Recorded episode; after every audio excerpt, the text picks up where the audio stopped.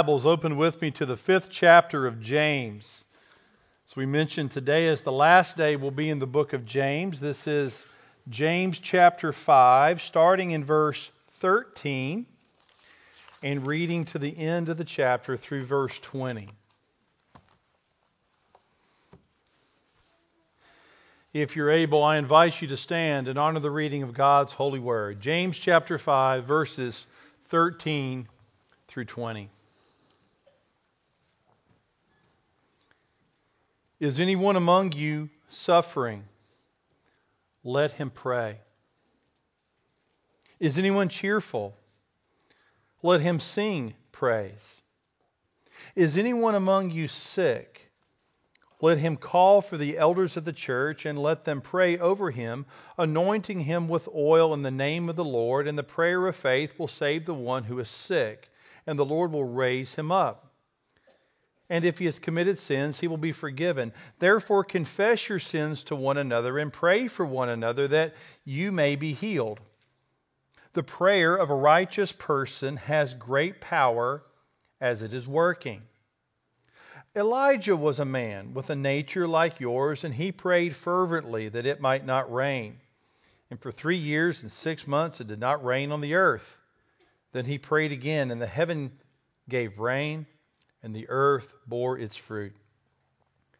My brothers, if anyone among you wanders from the truth and someone brings him back, let him know that whoever brings back a sinner from his wandering will save his soul from death and will cover a multitude of sins. Pray with me, please. Father, we are grateful to be here today to hear from your word. God, remove every distraction from this place in our hearts and minds, things of the day, issues of the week, that we might focus on the worshiping you through the preaching of your word. For believers here today, Father, continue to equip us to live the Christian life. Teach us, Father, how we should be conformed into your image, Lord Jesus. And Lord, if there is one here today who's not saved, who doesn't know Jesus as Savior and Lord, do that work in his or her heart that he or she might come to know you by grace through faith. In Jesus' name we pray. And all God's people said, Amen. Please be seated.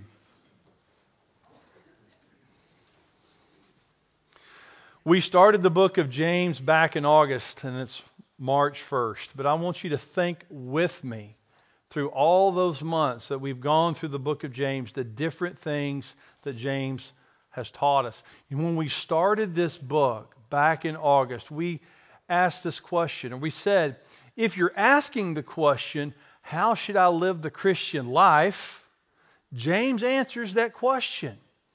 In fact, the theme that we gave to this entire book is practical truth for the Christian life. If you have your Bibles open, just turn the pages back with me to chapter 1. By the way, it's a joy to any pastor's ears to hear their flock turn the pages of Scripture.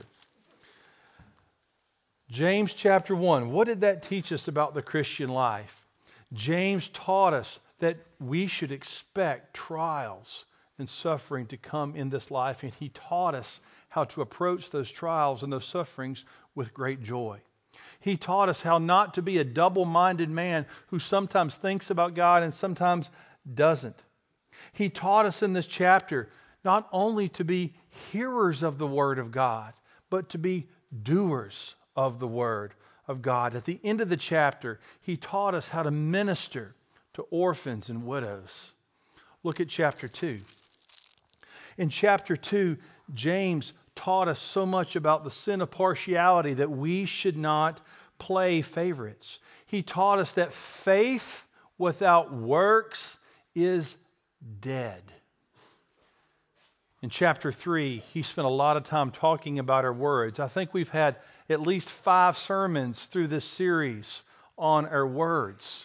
The tongue is talked about in this third chapter we remember in this chapter the wisdom that's from above and then what he calls earthly wisdom. We compared those two philosophies, those two types of, of wisdom.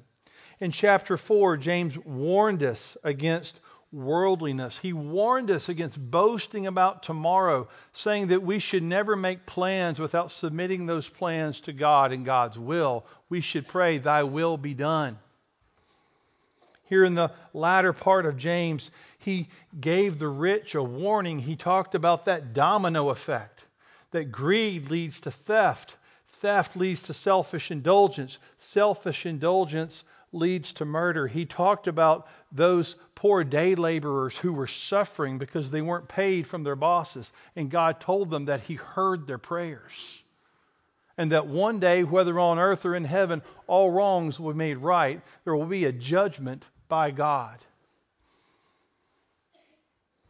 We learned how to live with patience, with perseverance, with steadfastness. And friends, today, as we end this epistle, James has one more lesson for us.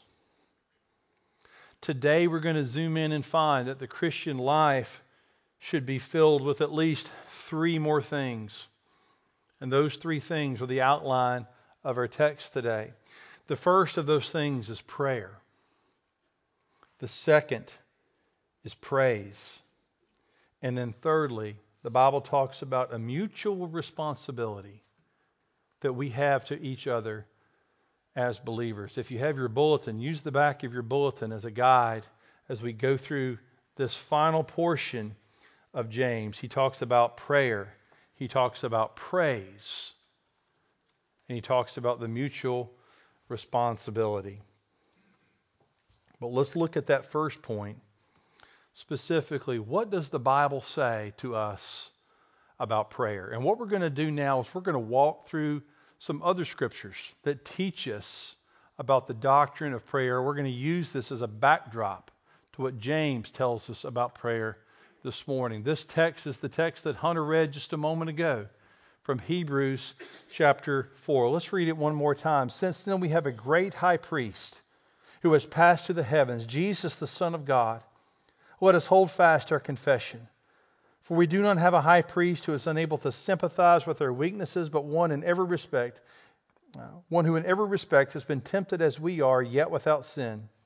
So let us with confidence draw near. Underline that phrase, draw near to the throne of grace, that we may receive mercy and find grace to help in a time of need. Friends, the book of Hebrews calls Jesus our high priest. To fully understand that image, we've got to go back to the Old Testament. In the Old Testament, God called Moses and Aaron to build the tabernacle. He established Aaron as the first high priest. And in that tabernacle, there were special rooms. One was called the holy place, and the other the most holy place. And we know the story. There was a curtain in between the two. And in that most holy place was the Ark of the Covenant. And the Bible says that only the high priest could go in there. And that once a year. Not any time he wanted to come, once a year on the Day of Atonement. And when he went into the Holy of Holies behind that curtain, that, that curtain of separation, he brought a, the blood sacrifice of an innocent animal. Well, friends, the Bible says that Jesus is our high priest. And he is a high priest far better than Aaron could have ever wanted to be. Because when Jesus died on the cross, think about this with me. When Jesus died on the cross and the blood of the Lamb of God was shed on the cross, what happened to the curtain that separated the holy place from the most holy place? In the temple, by this point, what happened? It was ripped in two. Think about that. Ripped in two from top to bottom, from heaven to earth. Say, Pastor Adam, what in the world does that have to do with prayer?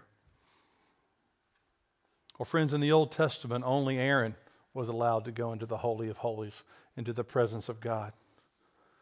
But now, because of what Jesus has done for you and for me, the curtain has been torn in two. And Jesus, as it is, takes us by the hand and ushers us into the presence of his Father and says, What? Draw near. You, my friend, can draw near to a holy God, not because of anything that you and I have done, but because of what Christ has done for us on the cross. What I'm telling you, friends, is that what Jesus did for us on the cross gives us full access to God the Father through the blood of Christ, that you and I can draw near to the throne of grace to find the mercy and grace that God offers to us, and you can do that in prayer. The second verse to look at today 1 Peter 5 7. Casting all your anxieties on Him, the Bible says, because He cares for you. Peter, what did he do for a living? He was a fisherman. And he would take his net and cast his net all the time into the sea to catch fish.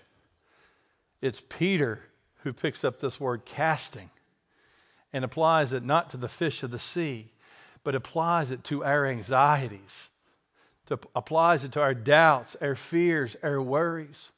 And Peter teaches us as believers to cast our cares where? On him, because he cares for you. Remember, fisherman Peter is the one who teaches us to cast our cares on the Lord. The next text is Philippians 4 6 and 7. The Bible says, Don't be anxious about anything, but in everything by prayer and supplication with thanksgiving, let your requests be made known to God, and the peace of God, which surpasses all understanding, will guard your hearts and your minds in Christ Jesus. Three main words in these verses that I want you to see. The first one at the beginning of this text is anxious or anxiety. The last word I want you to see is peace. So, what's the word in the middle? Prayer. To go from anxiousness to peace the Bible says for the believer, it's got to be a life of continual prayer, thanksgiving, supplication, laying those requests at the feet of Jesus. And the next slide teaches us one more verse. 1 Thessalonians 5:17, pray without ceasing. That means have a constant mindset of communication with God. Prayer doesn't have to just be that one time a day, maybe where you have devotions. Talk to the Lord throughout your day. He can hear you. He's aware of where you are and what's going on. Psalm 139 says it doesn't matter where you go, you can't escape the presence of God. It says before a word is on your tongue, He knows it completely, that He perceives your thoughts from afar. Wherever you are, you can pray and have a conversation with your Heavenly Father. So, friends, taking those four texts, using them as a backdrop, what does James say about prayer? Verse 13. If anyone among you, or is anyone among you suffering, let him what? Pray. Let him pray. Again, James reminds us that in this world, on this side of glory, there's going to be suffering physical, mental, emotional, spiritual. Think about the suffering he just described in the book of James, those day laborers who worked and worked and worked and weren't paid because their bosses were stealing their money, using it for themselves. Jesus even reminds us in this world you will have trouble, he says in the book of John. So, friends, in times of suffering, what does the Bible teach us to do? Simply put, it teaches us to pray. It teaches us to pray without ceasing. It teaches us that instead of being anxious about our suffering. We should pray so that the peace of God will guard our hearts and our minds. It teaches us to cast all our anxieties on God because He cares for us. Why? Because Jesus Christ has taken you by the hand and He's ushered you by His blood into the presence of His Father, a Father who says, Draw near to me and find the grace and mercy in a time of need. Well, let me tell you a story.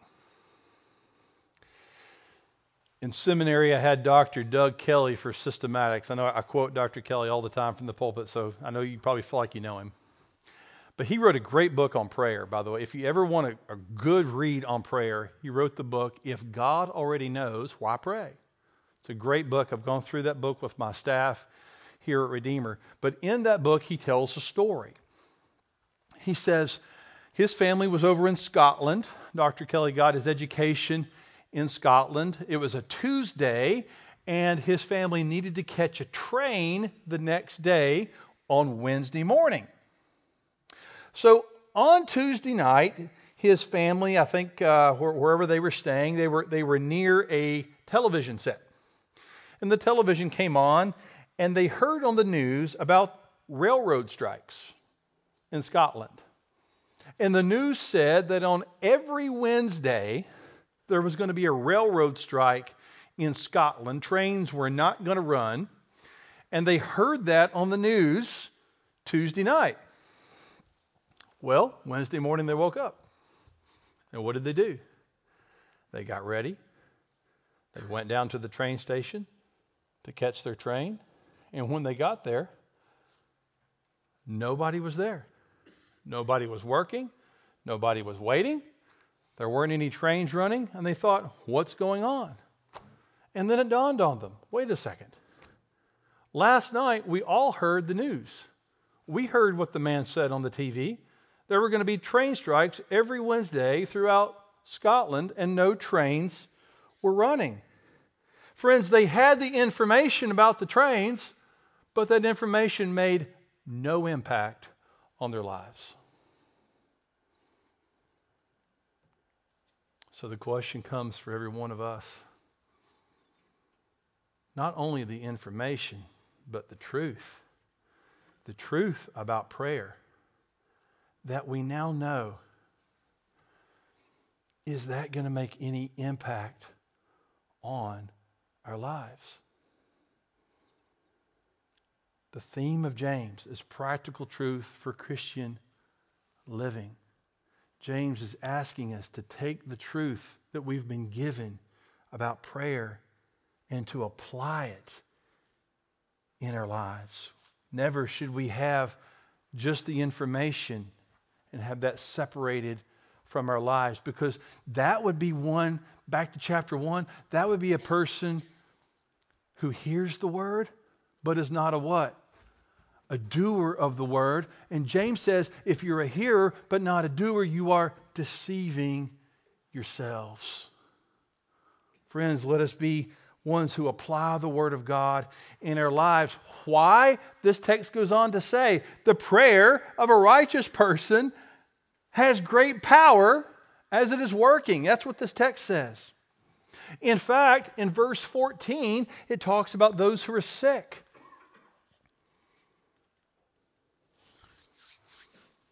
The Bible says to us in verse 14 if you're sick, let the one who is sick ask the elders, call on the elders of the church, those men who exercise spiritual oversight in the church to get involved.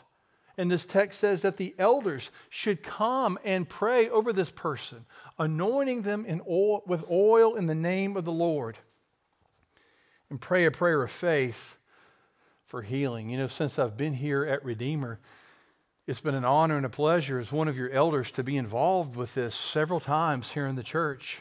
I remember gathering with many of you back at Sun Valley, some of you here in this sanctuary, some of you at your own homes, living out this, this blessing that, that God says here in His Word. Now, let me speak to this for just a minute because Many people over the years have said that if you do this, that's automatic healing. Just name it and claim it, and you'll ultimately be healed. Friends, I don't believe that, and I don't believe that for several reasons. Let me give you at least two. In the Bible, Paul talks about his own example that he pleaded with the Lord three times about a thorn in his own flesh. And Paul learned that God doesn't always heal as people wish. In fact, God's response was, My grace is sufficient for you. My power is made perfect in weakness. Another reason is, secondly, back in chapter 4, you remember when we learned about prayer in chapter 4, God never says to make plans without acknowledging His will. His will. So the prayer of faith always says, God, not my will, but your will be done. That's what prayer teaches. That's how James teaches prayer in this book of James. So, friends, what texts like this teach us specifically about prayer? And it's something we all need to get a hold of. Jesus never came into this world to take the trouble out of life. I want to make sure I say that boldly and clearly. Jesus never came into this world to take the trouble out of life. He says, I came into this world that when you have trouble, you can take heart because I've overcome this world. That's what Jesus says. And that when you suffer, when you have pain, when you go through difficult trials, God is there to walk with you through those trials. God is there not to give you anxiety, but peace now that you have casted all your cares upon Him, asking His will to be done. There is no better place for you and I to be than casting our cares upon God and submitting to His will and His plan. He is a good Father. He will always do what is best for His children. You heard the text last week. If you ask Him, for a piece of bread. He's not going to give you a stone. He loves his children. Friends, are we going to apply what we know? We know all this truth about prayer. But how often do we show up at the train station on Wednesday expecting the train and we know that the train's not going to be there? We need to apply what we know about prayer. But secondly, today, the Bible talks about praise.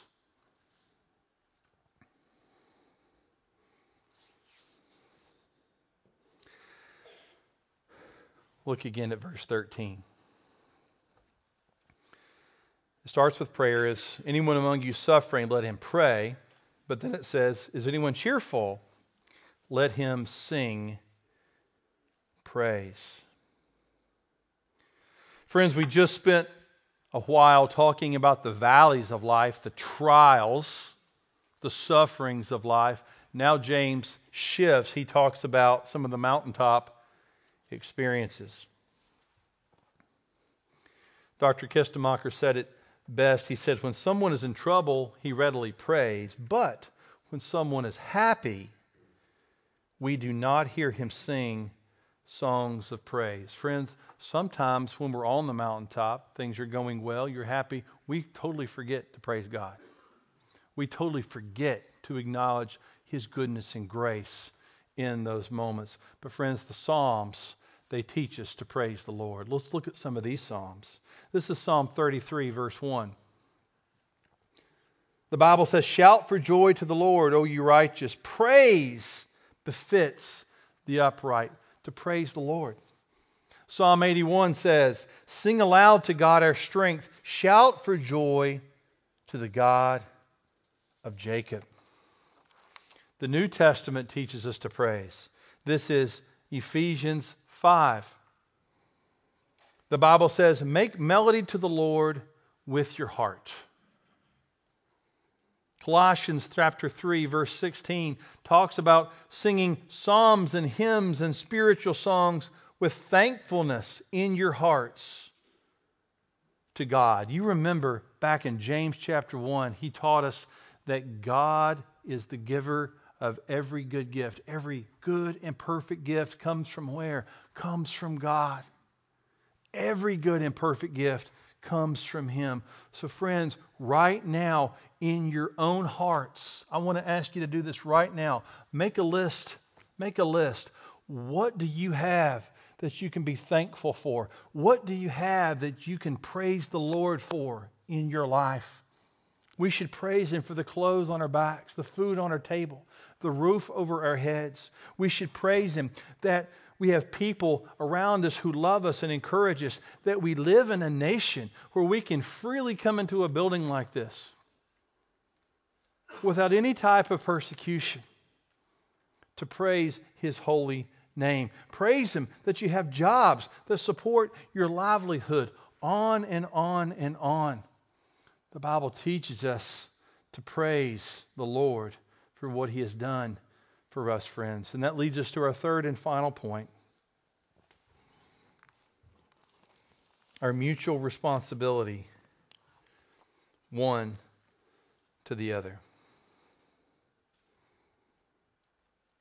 This last portion of the book of James, verses 19 and 20, talk about the fact of someone wandering from the truth. Verse 16 talks about confessing your sins to one another and to praying for one another. Friends, we need to remember something about this side of glory.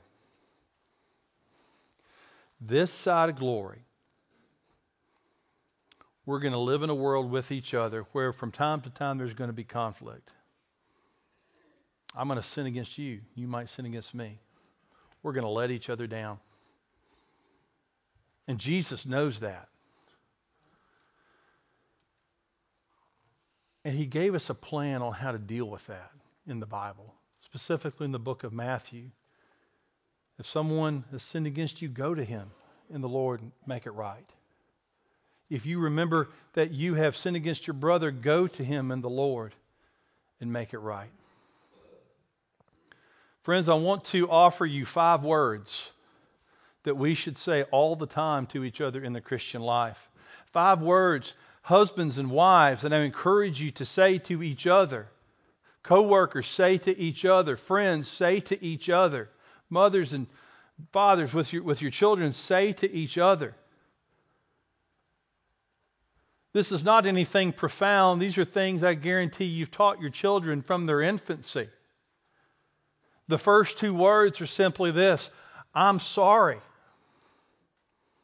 And the last three words or I forgive you. Friends, let us never, ever lose a humility not only towards God, but towards each other. There's not one person in this room who's perfect, who's got it all together. And from time to time, we've got to acknowledge that with each other and say, hey, I'm sorry.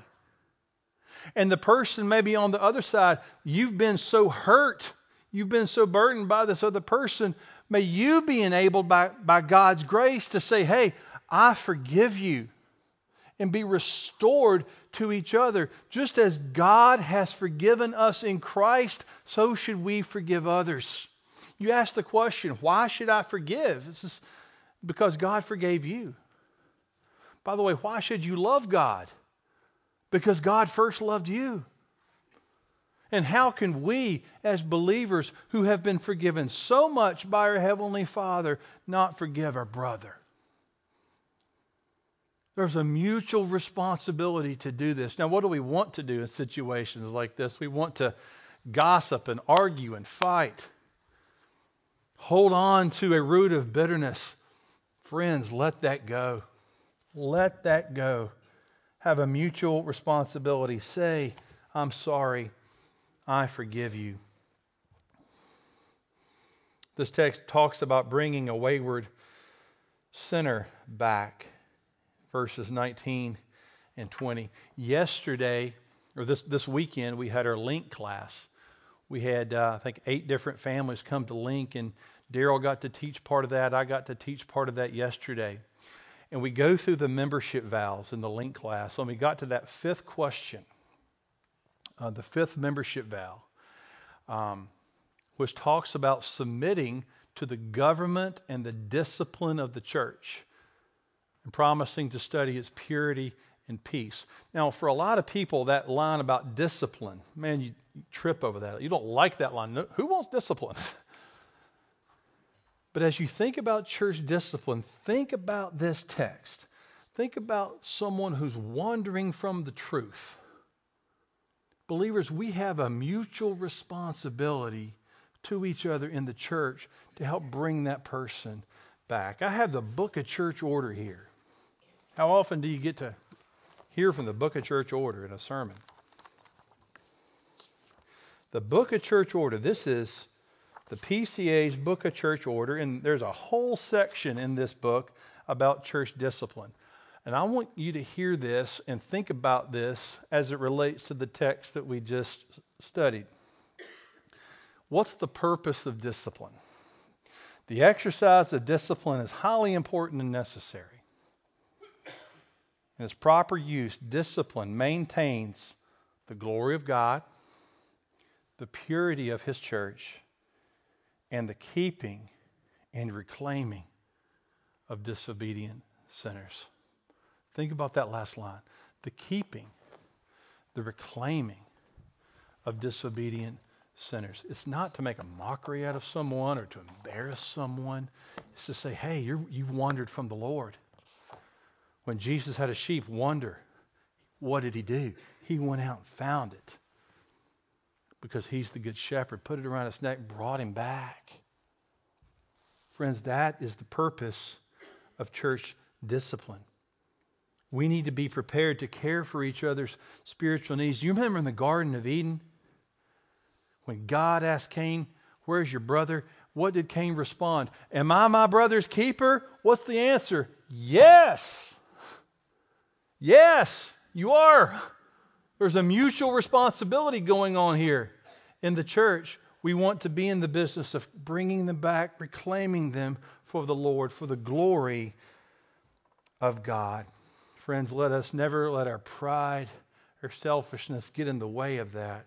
Be in the business of saying, I'm sorry, I forgive you, even loving the one who wants to pull you back to the fellowship of believers. So, as you leave here today, what can we take away from this text? I pray that we all will be people of prayer. Let's all remember Dr. Kelly's story. If we know that the train is not going to be there on Tuesday night, why would we show up on Wednesday? If we know all these things about prayer, why are we not applying that truth in our lives? Let us pray without ceasing. Let us cast our cares on the Lord because Christ has ushered us into the presence of his Father, ripped the curtain in half. It's not only Aaron who could come. The curtain's ripped in half. Come. Come to the Father. Lay your request down at him. And when you're in the peaks of life, never forget to rejoice in the Lord for the blessings he's given you. Praise him. Make that list. Praise him. Keep the unity of the church. Be willing to say to your brother, I'm sorry. Be willing to say back, hey, I forgive you. I love you. Just as God has loved me. Striving to be gentle, caring, even reaching out to our wayward brothers and sisters. Discipline for the glory of God, for the peace and purity of the church, yes, but it's to bring back a wayward sinner into the fold of God. Pray with me, please.